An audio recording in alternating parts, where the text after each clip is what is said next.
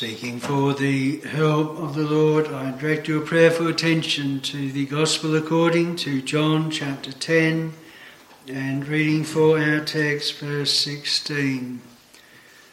Gospel according to John chapter 10 and verse 16. And other sheep I have, which are not of this fold, them also I must bring and they shall hear my voice, and there shall be one fold and one shepherd. John chapter 10 and verse 16. There are several aspects that weigh upon my spirit concerning this word that is before us. The first is this that the Lord is saying that He has other sheep. Other sheep. We might be feeling at the moment we are not one of the Lord's sheep. We are not part of His fold. Maybe think the Lord's passed right over us, forgotten us. But the Lord says, Other sheep I have. He speaks also of the must. I must bring these other sheep. Something the Lord must do. Something laid upon him, his work to do. And then we're told how he shall do that. They shall hear my voice, and there shall be one fold and one shepherd. A picture of the one true church of God. Now, the immediate application here, the Lord is speaking to the Jews, this fold, his own people, his ancient people. He came unto his own. But there's another fold, and that is the Gentile. The whole of this chapter is under the parable, the type of a shepherd with the flocks, with the folds. And the Lord here is using that illustration to illustrate here are the Jews and here are the Gentiles, and He must bring them as well. They won't be just two separate folds, they shall be one. The barrier taken down, one fold. Moreover, they shall have one shepherd, the Lord Jesus Christ. He is spoken of as the Good Shepherd in verse 11. I am the Good Shepherd. The Good Shepherd giveth his life for the sheep. You would remember that the Jews to whom he is speaking these things, this would have sounded very strange teaching. They were under, and even the apostles later on, still the darkness as to what the Lord had in view and planned for the whole world, the Gentile nations. We would wonder at it because of what is written in the prophets, what was said of the angels when our Lord was born. But all of these things were, as it were, under a shade. They weren't clearly known. And the Lord here is opening up Himself and His own teaching. What now in the preaching of the gospel is very clear. And Paul made very clear when he wrote to the Ephesians and the breaking down of the middle wall of partition between us that those that were once afar off are now made nigh by the blood of Jesus Christ. And he's speaking of the Gentiles. How necessary it is through the Word of God, Old Testament and New, that every nation and kindred and tongue may know that right from the very beginning God's plan was that the Word should go forth into all the world and to every nation and every people. And so that is the uh, special way that this verse is meaning. Other sheep I have, which are not of this fold. Them also I must bring, and they shall hear my voice, and there shall be one fold and one shepherd. And in these gospel days, we know that the Christian faith, the faith of God's elect, the faith that is set forth in the scriptures of truth, once delivered unto the saints, says Jude, is that which goes forth into all the world. One King, one Shepherd, one Redeemer, one Saviour, one way of salvation, and one true Church of God. Another thought in this few remarks to start off with. Our text says, Other sheep I have which have not of this fold. We could think of folds in a gospel day as being individual churches, as uh, being perhaps a denomination, those where we might say, well, this is a fold, this is a group, an identifiable group, whether it be uh, a church under a pastor or a group of churches, even as our denomination. And it's good for us always to remember this. Other sheep I have. The Lord never condones that narrow thought or a thought that we are the people. There's none other but us, none other but our church or congregation, none other but our denomination. The Lord says, Other sheep I have. And this is taught in many parts of the Word of God. And we know that throughout the world there is the Lord's dear people in many, many different denominations, you might say, many different gatherings. But all his true people will have this one shepherd, be taught by the one Spirit, and they'll see eye to eye on the essential matters of salvation, redemption through our Lord and Saviour Jesus Christ. And so it's good for us to remember that and to uh, look for the people of God. Remember when the Gentiles will, were brought in, that which sealed it with Peter was he saw the same blessing upon them. He saw God's work, he saw the Spirit's work, he recognized it. He said, Who was I to forbid water when the same Spirit, the same blessing fell upon them as on us at the beginning. And that's what united him to them, them to him. And that's what made the other disciples realize and say, Then hath God also granted unto the Gentiles repentance unto life. And it is those important, vital, central truths to grant a repentance unto life, a true believer in the Lord Jesus Christ. want to then look with the Lord's help and break up the words of our text. Personally, them also, others to be brought in. And then, secondly, the I must bring that our Lord says in our text Other sheep I have which are not of this fold, them also I must bring. And then, thirdly, the one true church, that one fold, one shepherd. But firstly, the words of our Lord, them also.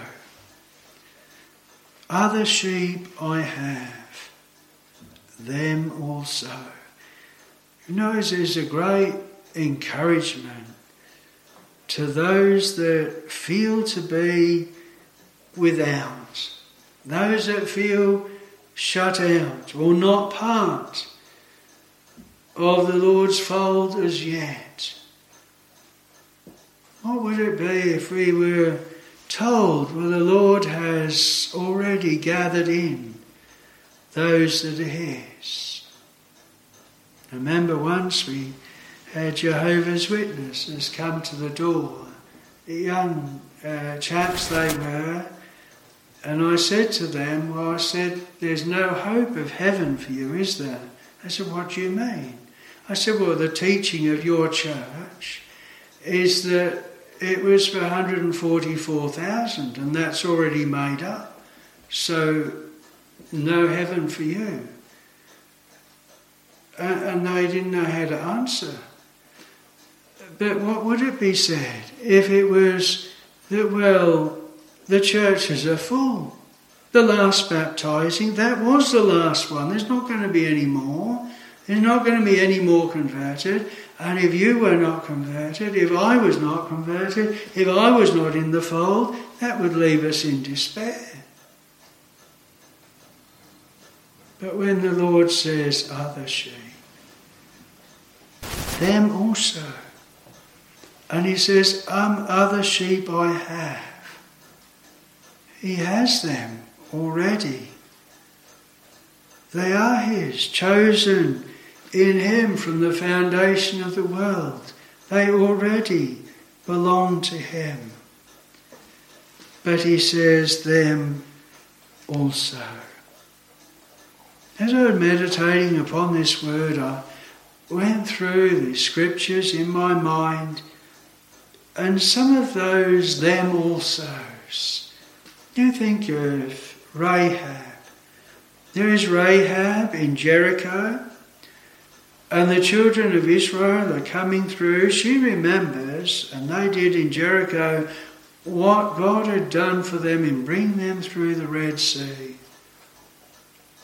And she said to the spies that their hearts were failing them for fear. They would have failed a lot more when they saw the River Jordan stopped up the same way, to know the power was still the same, God was still with them after 40 years. We're told in Hebrews that it was by faith Rahab she hid the spies. It was by faith that she was separated, her and her house, from those in Jericho. All those that were brought into her house, sheltered there, the scarlet line put in the window, God's protection over them. No, they were on the wall, and yet with Jericho, the walls fell down flat, not that part of the wall dead. And the Lord honoured that promise that the spies gave her. Them also. Rahab was one of the people of God. One of those that was, you might say, completely outside of Israel. What had right had she to Israel, to the people of God? And yet God brought her in, and not only that, she is in the line to Christ. Then my mind went to Ruth. There she is in Moab, and the Moabites were not allowed to come into the tabernacle of the Lord for ten generations. They were, as it were, a cursed, a cursed people. But in the providence of God, God overruling uh, Naomi, Elimelech, going into Moab in the time of famine, and their two boys marrying those two girls, Orpah and Ruth. And Ruth, she cleaves to Naomi. Naomi loses her husband by death. Ruth loses hers, Orpah hers. And the Lord so ordered it that Ruth is brought out of Moab and brought into Bethlehem and then brought to be married to Boaz and again in the line to Christ. Them also. You might say, how far outside if you look at and surveyed Israel and surveyed the countries round, there is that one soul in Moab. And she is amongst the them also of the Lord. We think of the mad Gadarene in our Lord's day, when our Lord had to go over the sea. to that man. No man could tame him. Them also. The woman of Samaria, he must needs go through Samaria. You say, of course he did. If you look at the map and you see where Samaria is and where the Lord was travelling, then he must go through Samaria because his route must have gone through that. But there's another reason, and that is because there was the Samaritans there, particularly the woman that came to the well to draw water. How the Lord revealed himself to her, began to speak to her, and to bring out from her that desire for living water. And then, when she desired it, he said, Go call thy husband and come hither. And she says, I have no husband. And the Lord said, Thou sayest well that thou hast no husband, for thou hast had five husbands, and he whom thou hast is not thy husband. In that thou saidst truly. And she says, I perceive, I perceive that thou art a prophet. Now, Lord, eventually he told her very clearly that he was the Christ. The one thing she knew of the coming Messiah that was when he came, he would tell them all things. And the Lord said, I that speak unto thee am he. And so then she comes to her people and says, Come see a man that told me all things that ever I did. Is not this the Christ? She doesn't tell them directly, This man has said that he is the Christ. But she puts before them what he said to her.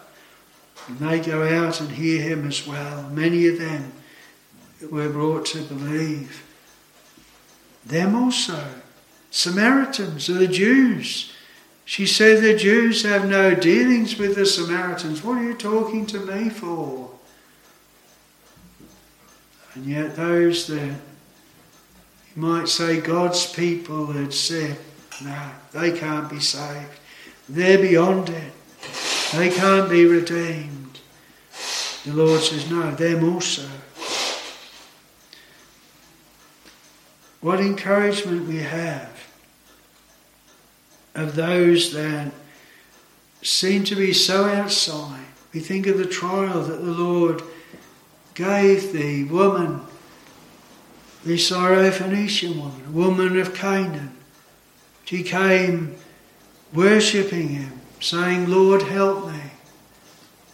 You know, at first He never answered her at all. Then the disciples, they said, Send her away. She crieth after us. They couldn't help her. And he says that he's not sent, but unto the lost sheep of the house of Israel. In other words, you are not of this fault. I'm only sent to the Jews. And she comes. He says it's not meet to take the children's bread and to give it unto dogs. And she's still not put off. She says, uh, Yea, Lord, truth, Lord. The dogs eat of the crumbs that fall from the master's table. And the Lord then said, Woman, great is thy faith, be it unto thee as thou wilt. She sought healing for her daughter, but she was seeking to the Lord and she wanted that blessing. The Lord gave her faith, He tried her faith.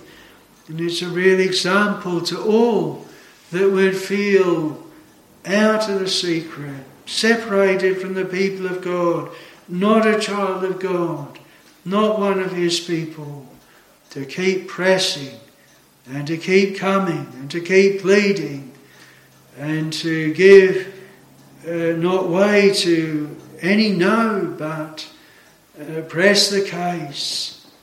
It shows forth the reality of our need. You know, Peter says, and the Lord said, Will you also go away? He said, To whom can we go? And I believe these that we mentioned, they had no other to go. And if you and I have no other to go and are convinced and know that the Lord is the Christ, the Son of the living God. There is no other author of eternal life, no other one we can come to but Him. Then we will not be easy put off. May this then be an encouragement not to despair, not to give up, not to think that, well, there's no hope for me. Especially if you realize you are without. Realize, like Ruth said, actually, when she was brought back and with talking to Boaz, she says, Why? Why takest thou knowledge of me, seeing I am a stranger, and that I am not like one of thine handmaidens? She realized the difference. And if you and I realize that we are different than the Lord's people, that we as it were, an outsider, we are not party to the secret of the Lord, we're shut out, then this is an encouraging word. To them also. We could include Saul of Tarsus in that way. The pricks that he had, the Lord meeting him on the Damascus road, even the one that was persecuting the people of God, is numbered amongst the them also that are brought into the fold, into amongst God's people, not destroyed, not separated, but brought in. Well, he might say then that them also I must bring. The must of the bringing. There's two things that I desire to bring before you in this second point, and that is the must, and then in the bringing, how are they brought? The first is this Other sheep I have which are not of this fold, them also I must bring. They shall hear my voice, and there shall be one fold and one shepherd. I must bring. You know, it's set before us as a, something the Lord must do. The Lord must perform. is not only that they must be brought and brought into the fold, but who must do it? It's not put in this way, them also must get themselves into the fold. And that's set forth in that way. Them also I must bring a work of the Lord, the Lord Jesus Christ. Why must he do it? Well, one reason is they were given him by the Father to redeem. They were chosen in Christ from the foundation of the world. Another reason is that he has bought them. He says, very clearly that he lays down his life for the sheep. Not just of one fold, but of the other folds and those other sheep, all of the sheep. And so that is why they must be brought into the fold.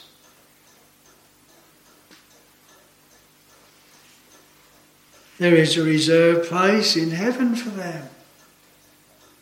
I go to prepare a place for you. And if I go and prepare a place for you, I will come again and receive you unto myself, that where I am, there ye may be also. That's another reason why they must be brought.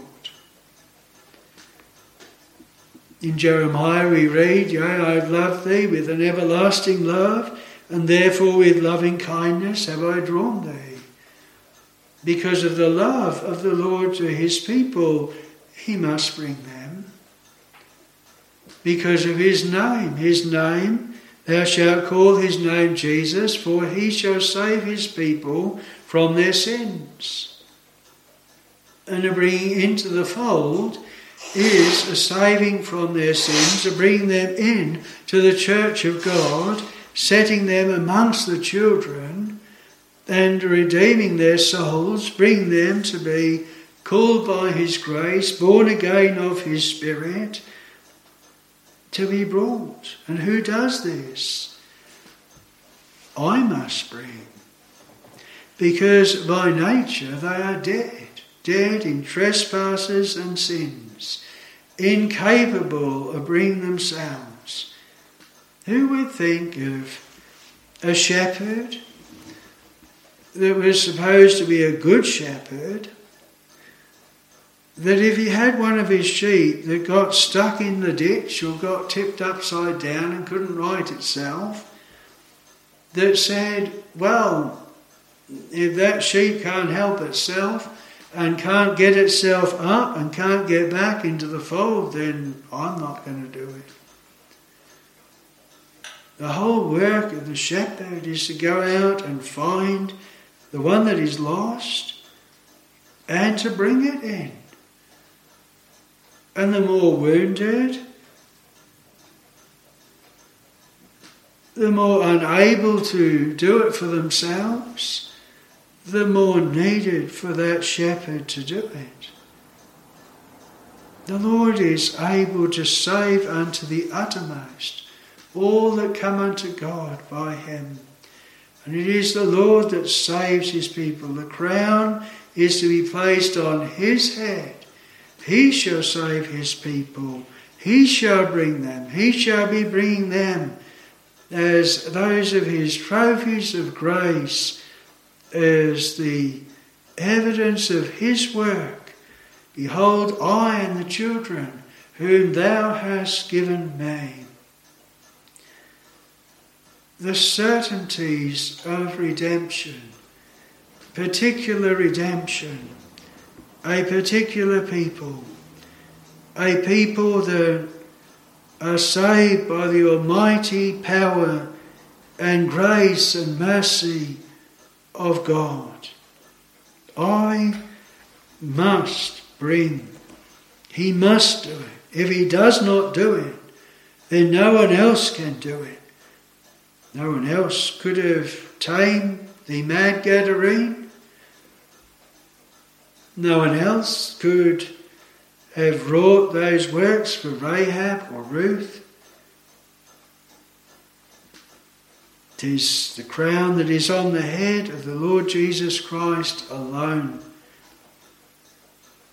No man is able to redeem, to save his own soul.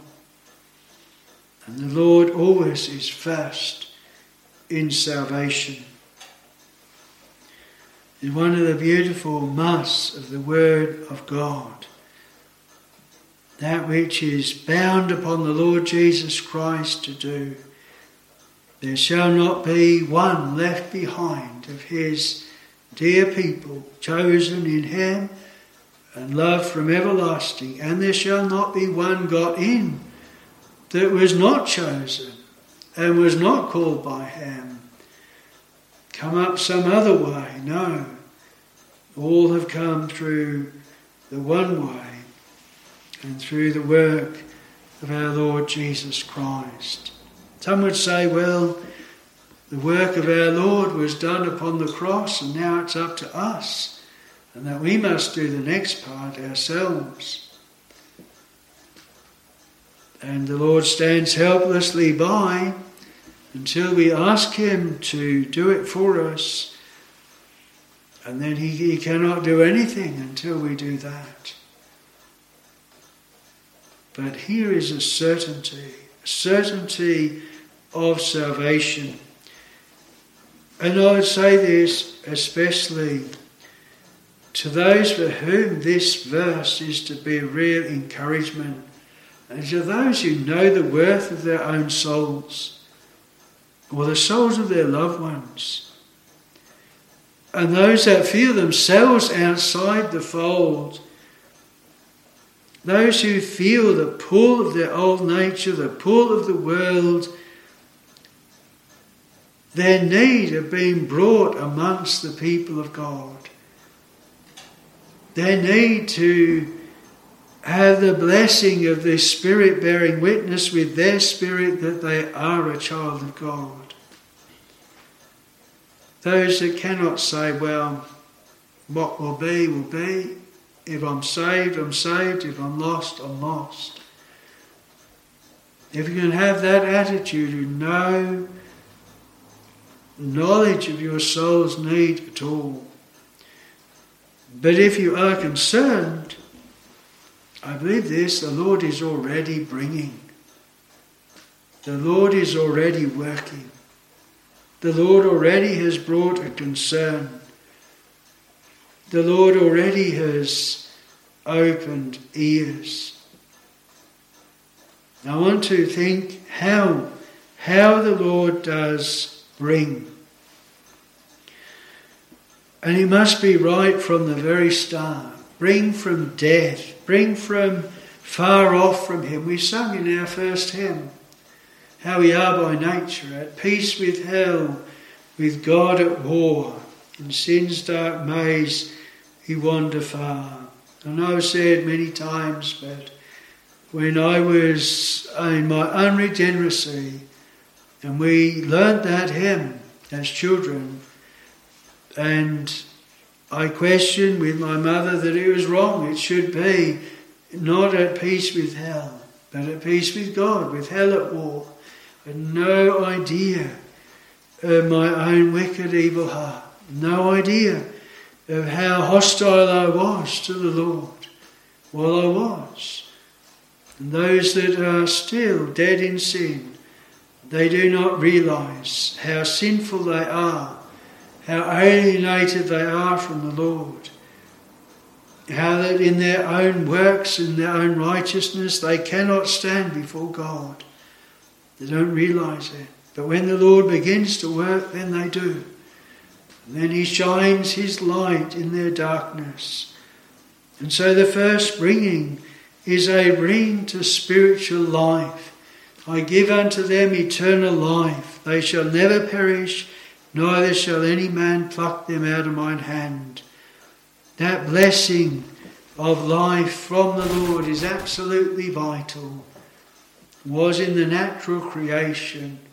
Could the world give itself life? Could man give himself life? Man was formed of the dust of the ground, and God breathed into his nostrils the breath of life. We need that same breath of life. Thou hast said, Peter, the words of eternal life. And so, in bringing to spiritual life, which in other parts, in verse in chapter three of John, the Lord speaks of it as the new birth. Ye must. It's another one those times when the Lord is putting the must. Ye must be born again. How is that birth wrought? Born again of the Spirit. The Spirit is like the wind. Thou hearest the sound, thou knowest not whence it, whither it cometh or whither it goeth. So is every one that is born of the Spirit.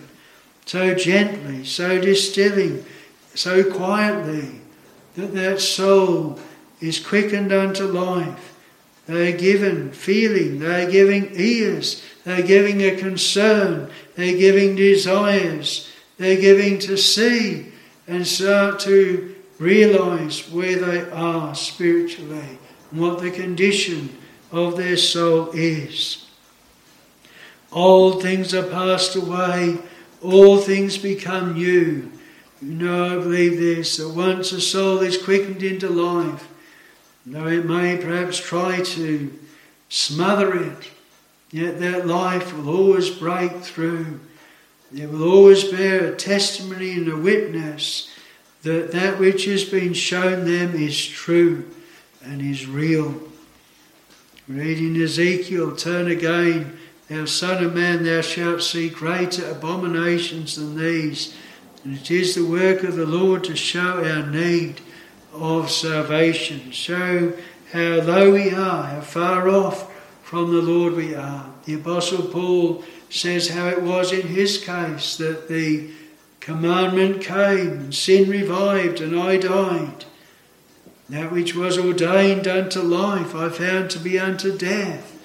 The first work of the Lord in bringing his sheep is to bring down first, to convince of sin, and to bring to have a need. And so he uses in that way, he uses the word of God. That's why in this passage the Lord gives again and again this evidence of his sheep. My sheep, they hear my voice. In other words, we would say this those that are not my sheep do not hear my voice. Those that are not my sheep, they do not hear the word of God. They do not hear the Bible. They do not have it applying to their soul, their case, their situation, their life. Is always someone else, or they just read it and it just goes right over their head and they don't realize the import of it at all. I've used this illustration before here. If we were planning a journey, and well, if the Lord will, I hope to go and preach down the West Country this week. We're planning that journey. We hear the weather reports and reports of possible snow.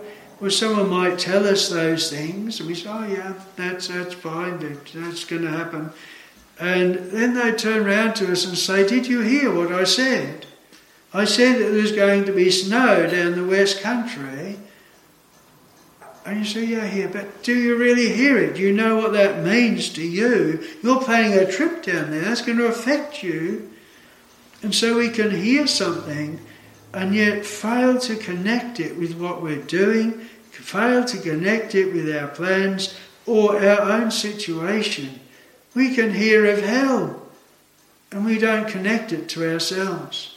We can hear of judgment to come and we, we, we don't connect it to ourselves.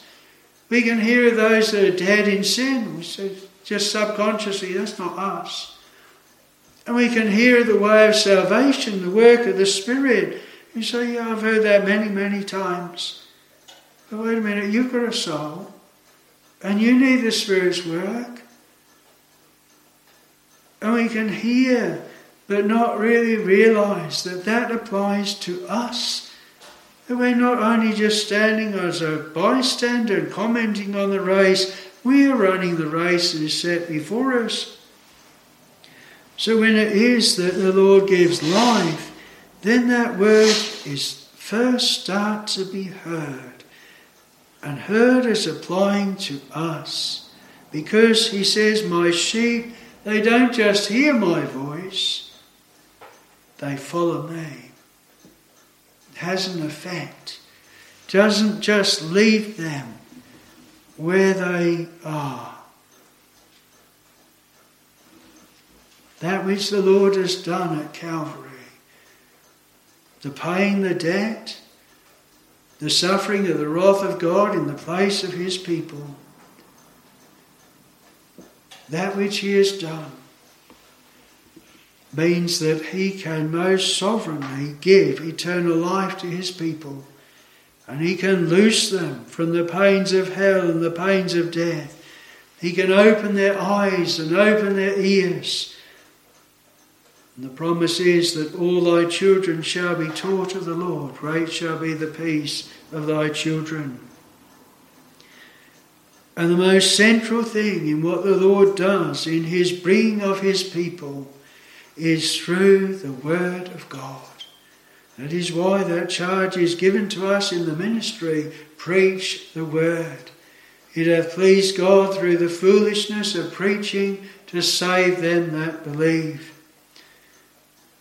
The Lord Jesus Christ makes that word an effectual word. It was to the Thessalonians, the gift of the Holy Spirit. I pray the Father, He shall give you another Spirit, tarry at Jerusalem, till ye be endued with power from on high. And the Thessalonians, the word came not unto them in word only, but in demonstration of the Spirit and of power. So that is the first way. The Lord brings the most uh, important way, central way is through the Word of God, but it is also through a path of experience. We read this if we go back to the prophecy of Isaiah, in Isaiah 42, and we read there the work of the Lord Jesus Christ. In verse 6, I, the Lord, have called thee in righteousness, and will hold thine hand, will keep thee and give thee for a covenant of the people, for a light of the Gentiles, to open the blind eyes. This is the other flock, and this is the uh, prophecies concerning it as well. To bring out the prisoners from the prison, and then that sit in darkness out of the prison house. I am the Lord, that is my name, and my glory will I not give to another, neither my praise to graven images. No other person to open blind eyes. No other one to bring prisoners out of the prison house. No other one to bring us out of darkness when we're in darkness. That work is the Lord's. This is the gospel. This is the good news of the gospel that what the law could not do, in that it was weak through the flesh, God, God has done in His beloved Son. He works that salvation in our hearts and forms a people, says the hymn writer, for His praise. When we feel ourselves so blind and such prisoners to sin and in darkness, what a message of hope this is in the gospel. Then we read later on in verse 16 of that same chapter And I will bring the blind by a way that they knew not. I will lead them in paths that they have not known. I'll make darkness light before them and crooked things straight. These things will I do unto them and not forsake them. This is the gospel. What the Lord will do. I will bring, I will lead, I will make darkness light before them. These things will I do unto them and not forsake them. They looked unto him, their faces were lightened. For every sin sick soul, for everyone in bondage and darkness and sin, I point you to the Lord Jesus Christ. He is able to save unto the uttermost. He is able, and He will, He must, for His own honour and glory, turn the captivity of His people and bless them. And this is the hope, them also what if it was put the other way? Is all in your hand, your power, your mind. What if we were to come to someone that was very sick? And instead of pointing them to a good physician and a good surgeon, say, You must, you must do it. You must perform it. When the Lord gives light, when He gives a hearing ear, what that ear hears is where there is salvation and where there is hope. Now, when Paul spoke to those in Romans 10 that were going about to establish their own righteousness, they weren't listening to the gospel. They didn't have need of it. They thought they could do it themselves. The hymn writer says, Sinners can say, and none but they, how precious is the Saviour. In the following chapter, in Isaiah 43, in verse 8, we have here Behold, bring forth the blind people that have eyes, and the deaf that have ears. Let all the nations be gathered together, and let the people be assembled. Who among them can declare this and show us former things? Let them bring forth their witnesses, that they may be justified, or let them hear and say, It is truth. I, even I, am the Lord, and beside me there is no Saviour. This is the work of the Lord in salvation. This is how the Lord brings his dear people. I want to look then in the third place of this one true church, one fold. Our text says, They shall hear my voice, and there shall be one fold and one shepherd. There is only one true church. A people, an innumerable people that were chosen in Christ before the foundation of the world. They are the same people that when the world shall be no more, they are the innumerable people in heaven. In between time, they have been born into this world at a time appointed by the Lord, all of them dead in sin. They've been born in different countries. They have been quickened and called in different ways and by different means, but all through the Word of God and brought to a saving knowledge of the Lord Jesus Christ and to trust in Him and Him alone, shelter beneath His precious blood, have no other plea but Him. And He has gathered them into local churches gatherings of his people scattered throughout the earth. And though they are local churches, they and they're all, as it were, self governing, one little type of the one true church. And it is in that way the Lord does gather them, gathering them by profession of faith, by baptism, gathering them round the Lord's table. And those little flocks are gathered right throughout this world are part of that one true redeemed church. It is called the church militant. It is called the bride of Christ. That which he speaks of in uh, the epistle to uh, Paul's epistle to the Ephesians, the church likened to a husband and a wife. Husbands, love your wives, even as Christ also loved the church and gave himself for it. Notice it's spoken of one church, not just one gathering, but the church, that he might sanctify, and again, it's the Lord's work that he might sanctify and cleanse it with the washing of water. How? By the word. Again, there's the word.